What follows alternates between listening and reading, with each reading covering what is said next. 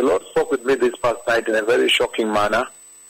And uh, the Lord did show me this meeting that is coming up on Friday here, the workshop and the seminar for the worship leaders and the bishops who will be in attendance. The Lord showed me that meeting, and I saw a very powerful phenomenon. He lifted me up, and I saw the prophet of the Lord, the prophet of the Lord ministering in that meeting. And when he finished the first part, then I saw the second one saying, let me take from this point on and minister. And then the second prophet came in and ministered the next message, the same message, the next section of the message. And in the process, I also saw how the Lord poured. He poured oil from heaven, and the oil was all over their heads. The Lord was anointing them from heaven as they were ministering at this meeting coming up at the head offices this Friday.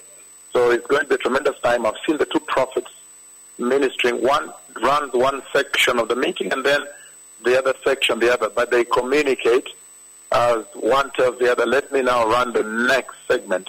And then at that point I see the other one take over and run. It was very seamless in the process. And then after that, but during the time the second prophet was ministering, then I saw the Lord in heaven pour oil from heaven over them, over their heads, the two prophets of Yahweh, blessed people. Such are the days we live in. And uh, these are not movies. And the Lord is announcing the coming of the Messiah. I have seen the two servants of the Lord ministering to the worship leaders that are coming this Friday at the head offices and also the bishops. And then I've seen the first one run the first segment, the other next session. And in the process, heaven opens, and I see the hand of God with a vessel, by the way, pouring the oil on them and anointing them at that time.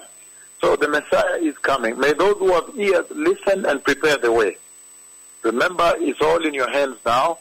You've heard everything. You've seen everything. You can literally prepare and enter eternity in heaven.